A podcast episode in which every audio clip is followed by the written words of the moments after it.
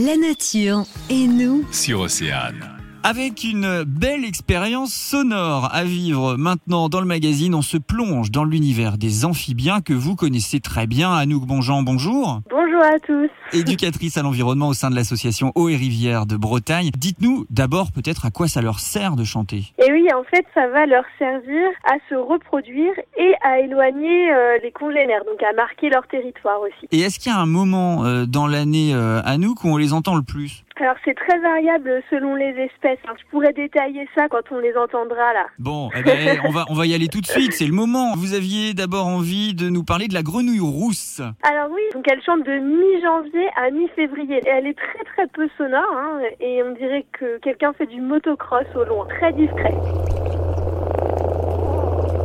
Tout en discrétion, on le sent, c'est vrai, le motocross. Il y a aussi, Anouk, la grenouille agile. La grenouille agile, elle, elle chante de mi-mars à fin mars. Et là, c'est un petit caquettement et on l'entend aussi dans les prairies, comme la grenouille rousse. Une grenouille qui caquette. Et c'est donc la grenouille agile. On va être vraiment des spécialistes hein, quand on va se balader dans la nature. Euh, L'une des plus communes dans la région, c'est la grenouille verte. Ah oui, puis c'est celle qui fait peur aussi euh, à tous les habitants des quartiers parce que elle peut avoir un chant très sonore et elle chante de avril à août. Ça fait un peu comme un rire et puis ça peut faire un coassement ou un grésillement. C'est assez variable en fait. Mhm, un rire un peu inquiétant, on écoute ça.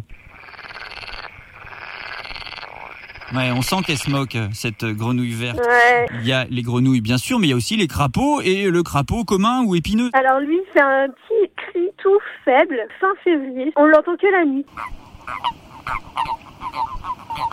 Vous avez aussi une semelle qui grince à nous présenter? Oui, le pélodite ponctué, beaucoup moins courante que les autres. hein. Il a un chant assez rigolo celui-là.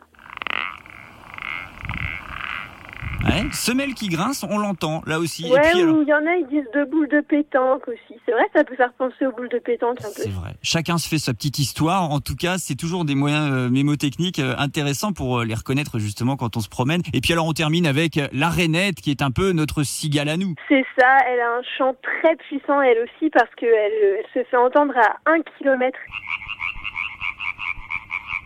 On l'appellerait presque comme ça. Voilà pour la, la rainette qui nous a emmené un petit parfum euh, de sud. Et ben voilà, grâce à vous, on saura beaucoup mieux distinguer ces amphibiens qui euh, enchantent. On n'a pas peur des mots, notre univers sonore. Merci beaucoup Anouk. Mais de rien, c'était un plaisir. Le magazine sur Océane.